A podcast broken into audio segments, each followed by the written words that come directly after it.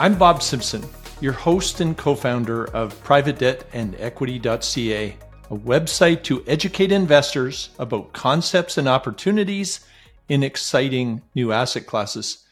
Today, we shift the focus to our first in a series of podcasts to answer the question why? Why allocate funds to private debt? Starting with the question, what exactly is private debt? To do so, I am going to, for the very first time, open doors to people who I know, like, and trust. People in my private network, people who were pioneers in laying the foundation for this new asset class in Canada, people who quit jobs because they saw an opportunity and swapped a fancy office for a basement or a garage desk, or people who took the risk to take a job in one of these startups. Now, don't get me wrong, this wasn't yesterday. One of our guests just celebrated his firm's 10th year anniversary and now has a team of 33 people. Another who has dedicated a big part of his life to fighting bureaucratic corporations to help Canadians have similar rights to people south of the border. Another who is my go to guy for information about what's happening with people and companies in private markets Another brings disruptive thinking to spot opportunities for investors. Another is a 25 year veteran who's been teaching due diligence on hedge funds. Now, what else is cool is that all of these people also have names. Joining me today are Sean Rogister, Paul Tyers, Vikram Rajagopalan, Michael Scott, and Rob Anton. Today is a rapid fire question, short answer format, mostly to give you the opportunity to put a voice or a face to a name. Now, you'll get a chance to see all of these guests on future episodes for longer and more in depth interviews. The doors to my private network are opening. Let's see what we can learn today. So, I'm going to start with my first guest. My first guest today is Vikram. Private debt is a really new concept for most people. Can you just spend a few minutes with us and talk about what exactly is private debt? Private debt, in its most simplistic definition, is financing that occurs in our markets through the non-bank public markets. Um, it is it is a market that is quite large, which a lot of I don't think investors understand. It exists both in real estate and in company to company lending.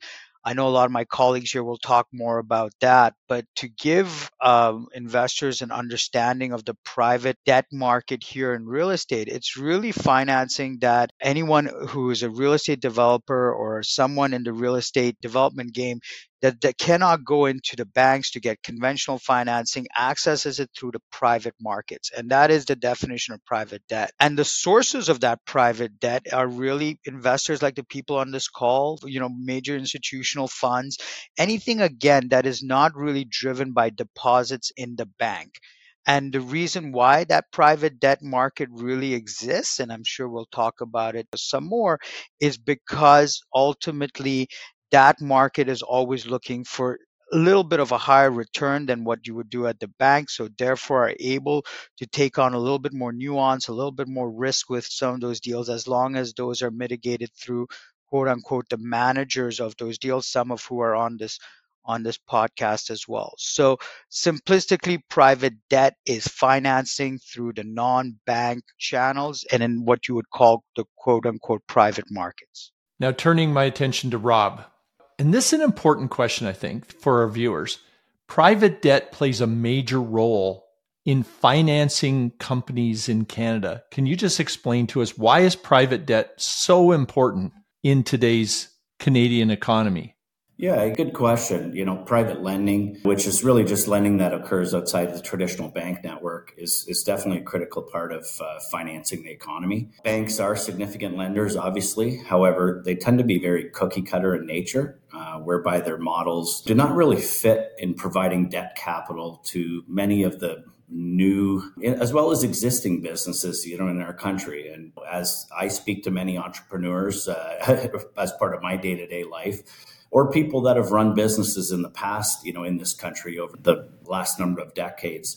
It's very common for them to state how banks were not that adaptable in providing them with the lending capital required for their businesses, and that many of them had to actually go outside the bank network, such as to private lenders, in order to get the capital to support their growth and their business plans. So, Having a thriving non bank lending industry in Canada is really a key piece to the future growth and innovation of our country. Just recently, I saw a report that came out from the Alternative Credit Council, who published an annual report called Financing the Economy.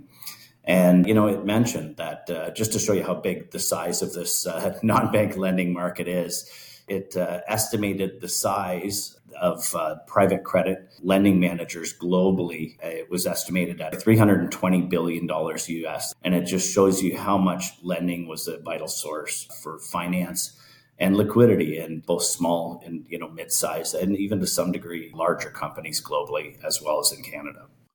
Paul, everything has benefits. You know, we're we're now looking at private debt investing. Just tell me what are some benefits of private investing for Canadian investors today? Bob, I'm going to answer your question with three points. Number one, diversification. Number two, certainty of income. And number three, taxation. I don't believe traditional portfolios of 60% equities, 40% traditional fixed income works any longer for many private investors. Let's face it, bonds did extremely well as long as interest rates are coming down over the decades of declining inflation and declining interest rates. But when they hit all time lows during COVID, there was no further down movement possible. The flip side of that is when they started to go up, traditional fixed income goes the other direction and doesn't do very well. And I think many people were deeply surprised and disappointed when they looked at their traditional fixed income returns. On the other hand, equity markets did great, about 6.5% over the last 20, 25 years. But they encountered four periods where they declined over 10%, and two of those periods declined actually over 40%.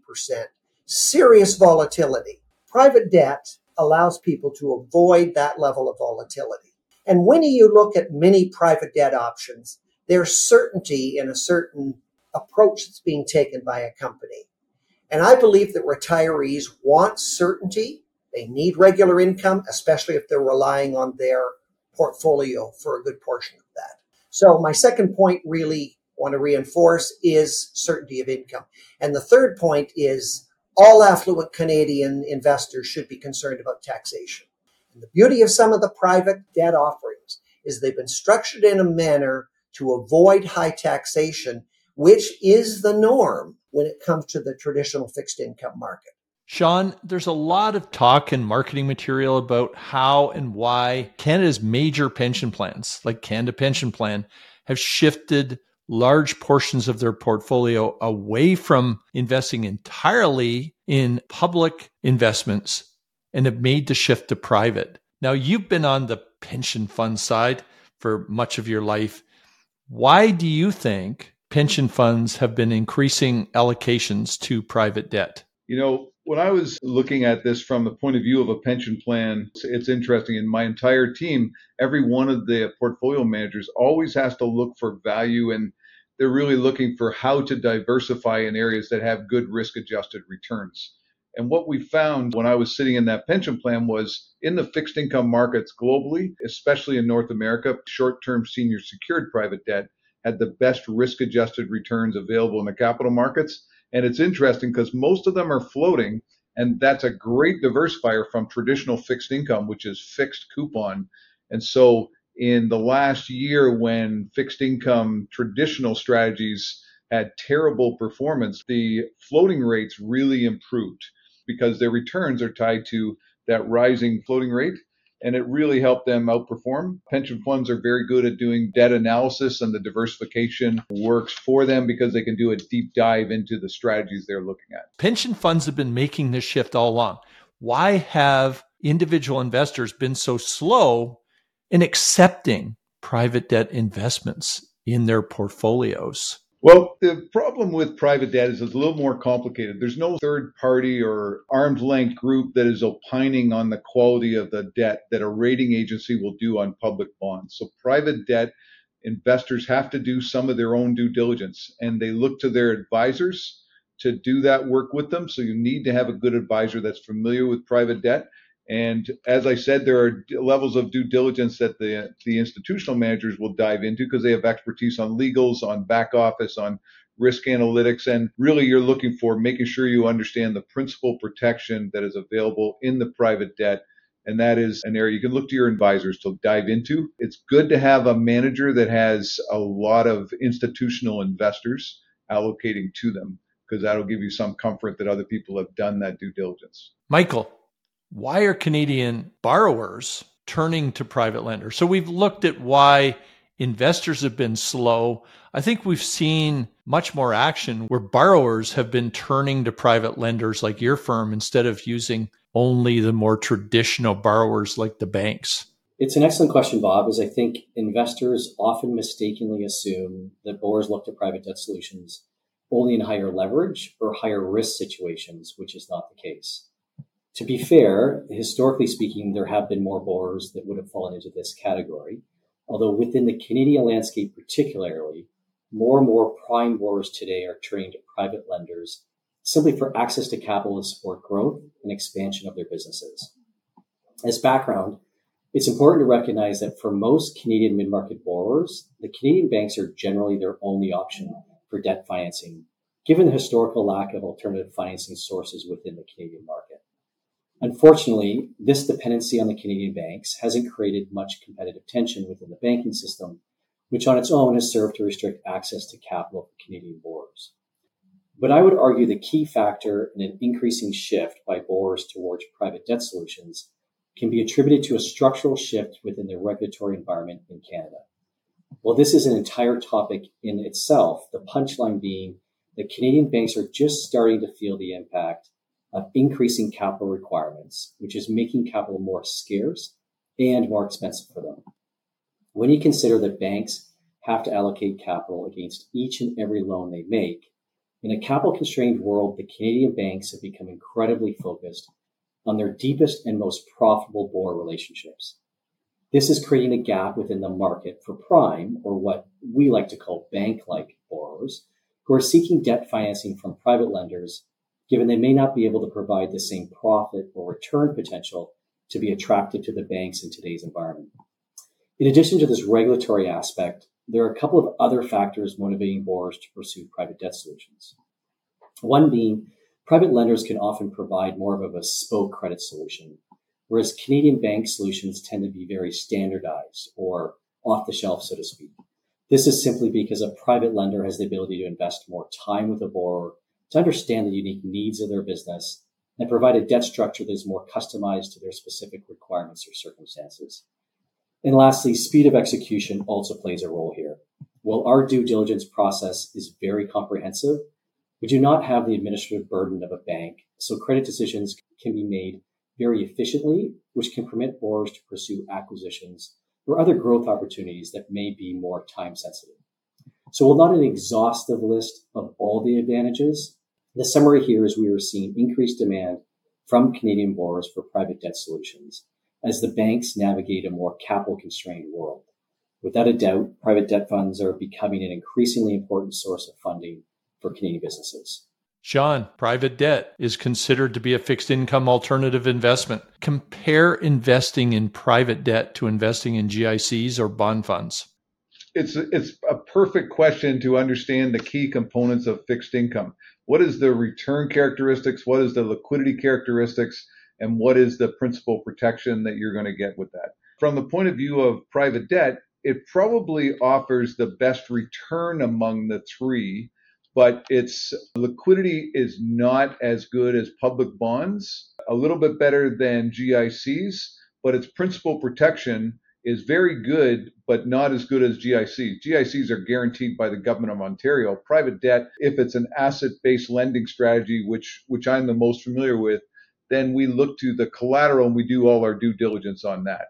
If you look at GICs, they're usually one year or longer instruments. You don't have any liquidity in the meantime on that, but as long as you're comfortable that you can leave the cash with them, it's going to be backed by that government guarantee. Public bonds, they're tremendous liquidity. It's it's daily uh, valuations and T plus three or three day liquidity, but their returns have been volatile. They move up and down the opposite direction of interest rates, but they are uh, definitely more exposed to rising rates. And if you think interest rates are going to fall, they may be a good allocation, but their returns otherwise will not be as good as private debt, and they are unsecured. They may be rated well, but they don't give specific claims on collateral that private debt does. So they're not as well secured. It's really your assessment of how much tolerance you have for the risks under principal protection, uh, how much return you need, and how much liquidity you need. And that's a great question because it covers those trade offs. Back to Michael. How should an investor deal with liquidity issues related to private investments? Private debt investments are much less liquid than traditional fixed income how should the individual investor deal with that drop in liquidity? Sure. I, I, think what you're pointing out is that the underlying investments within a private debt portfolio often do not trade within the public markets like traditional fixed income instruments such as bonds. Look, the reality is it's important for investors to understand that unlike a potential trade opportunity with, say, public bonds, private debt investments are structured to generate consistent risk adjusted returns across economic cycles. So investors should be thinking longer term when allocating to private debt strategies. There just isn't the concept of timing the market when investing in private debt.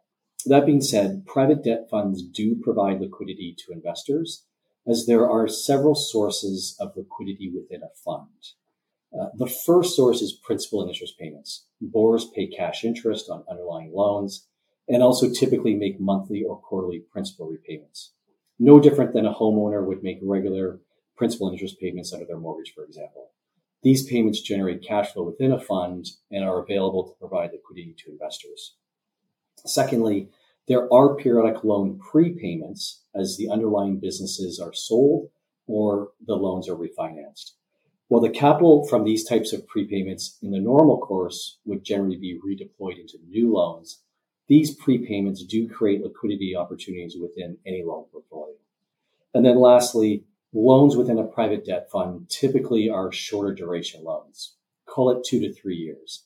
As you ladder the maturity date of these loans within a portfolio, there becomes a natural cadence of maturities and refinancings, again, creating liquidity opportunities within a fund. So while the underlying investments themselves are not as liquid as, say, a publicly traded equity investment, there are a number of levers available to a private debt manager to create liquidity. It's also worth noting that there are investment funds out there which are structured to include a liquidity sleeve, uh, which can provide an additional liquidity enhancement for investors. And, you know, Vikram, everybody's always interested in price. They're interested in return. And in a lot of cases, the way financial markets have been, especially the S&P since over, you know, the last three or four years, markets have been very volatile. Now, if we look at investing in private debt investments, what kind of price volatility should an investor expect when they are investing in this kind of investment? It's an interesting question because a, singular private debt investment, anything can happen. I mean, if you were to make one loan to a to a company or real estate deal, that loan can go bad and therefore the volatility of your return can be quite high. I mean in terms of one loan you you're lending to someone at a at a prescribed rate let's say that's 10% and that person can't pay that loan then obviously your 10 is now 0 when it comes to a rate of return. Your principal is quite protected but really, if you are in any investment, again, uh, most of us are here at firms that really prescribe to a diversified base of private debt investments in a fund structure, your price and volatility should be very minimal because ultimately, if you're managing uh, 50 to 100 loans in a diversified portfolio, then what that does, it mitigates any risk of one of those loans going bad. You obviously can manage through that. But you shouldn't really be in a private debt diversified investment. You shouldn't really be expecting much in terms of price volatility. Definitely, you should not be expecting much in terms of uh, return volatility because ultimately, if you're managing that, you shouldn't have too much on the downside. On the other side of the spectrum, though, on private debt investments, there's not much on the up. There's not much in terms of upside above what is the prescribed rate. So if you're in a private debt investment where the prescribed manager lends in the seven or eight percent range, there's not a lot of chance that that becomes 13 percent for no reason.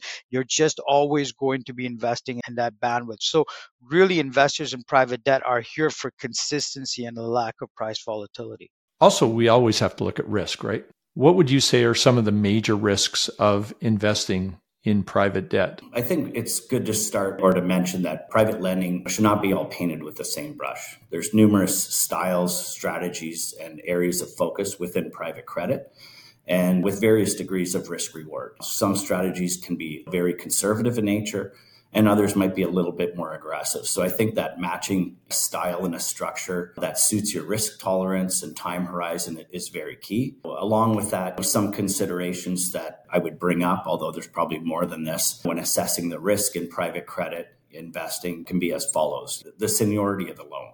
Is the loan first, second, or third with regards to their claim on value of a company, you know, in the company's capital stack? Um, obviously, having a first lien in the company means you have more priority to the assets or any value in the company than as you go down that capital stack. You know, is that loan secured or is it unsecured? Is the loan backed by assets or is it backed by just the general financial health of the company? Such as their cash flow. I think you need to be cognizant of liquidity factors. These private loans are not traded, so tend to be less liquid in nature, although can range anywhere between very, very short term, meaning 30 to 60 to 90 days, out to as long as five to seven years or longer. So understanding the liquidity and the fact that they're less liquid in nature and keeping that in mind when making an investment and matching your liquidity time frame to the liquidity of both the fund and the underlying liquidity in the portfolio, I think, is uh, is quite uh, important. Understanding the fact that these private loans do not transact, they do not trade, so you know they don't price in an open market, and understanding the company's valuation policy, it's, it's quite easy to, in general, to price a performing loan although it's important to understand for loans that maybe are not performing, what's their philosophy and policy towards pricing those loans. And lastly, although private lending in general has incredible risk reward attributes towards it, I would say that it has great attributes toward it when done properly. In order to do this properly, you can't just put a sign up and be in the business and expect to do this well you need to really find a team with vast experience in the space that they're operating in. And that's just a key part of, uh, I think, in order to generate proper returns and risk reward profile when investing in the space. And final question for our panel today I'm going to turn back to Paul.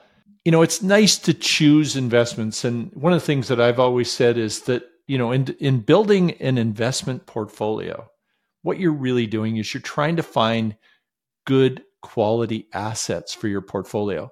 Now, thinking about private debt, how should an investor really use private debt in their investment portfolio? Today's panelists oversee private debt portfolios for pension funds, corporations, and private investors. Our starting point is diligent research, primarily scrutinizing the track record of private debt managers. Managing manager risk is key in the private debt market. Private debt has become our alternative to conventional bond strategies, with a strong emphasis on diversification to avoid overcommitting to an individual strategy. Bond portfolio management is straightforward, centered on credit quality and term. Selecting bonds from reliable issuers like the Ontario government and deciding on the term is the key in traditional bond management. When selecting private debt, always assess the yield spread compared to traditional fixed income. For instance, if GICs offer 5% and a prove it private fund boasts a five year track record, only has two negative months, but has a current yield of 9%, it becomes a compelling alternative to both equities and bonds. Ultimately, your confidence is in our ability to manage the managers and to look at their track record and make sure they're names that should be in your portfolio. Now, I'd like to extend a big thank you to all our guests today Sean Rogister, Paul Tyers, Vikram Rajagopalan, Michael Scott, and Rob Anton for engaging in today's panel discussion. Now, as an investor, hearing directly from people who make the investment decisions, like those people on our panel today, should always be part of your investment decision process. No, I've spent a lifetime developing my private network, and it truly is my pleasure to open doors to you to hear from people like those on today's panel. Now, please stay tuned for our next episode where we're going to talk about allocating your assets into private real estate. Also, don't forget to follow us on your favorite podcast platform and subscribe to our YouTube channel to keep updated on new episodes. If you want to learn more, all of today's panelists have channels on privatedebtandequity.ca where you can advance your education about investing in today's private debt and equity investments please feel free to subscribe to our newsletter or click on the chat now button anytime and you'll get a direct link to us and we'll be there to answer your questions. I'm Bob Simpson, empowering you to become a knowledgeable investor, enabling you to make informed, high quality investment choices, and guiding you towards realizing your financial goals and objectives by opening doors to my private network. Now, the information contained in this podcast is for educational purposes only. Full disclaimers are available on private debt and equity.ca. Until next time, have a great day.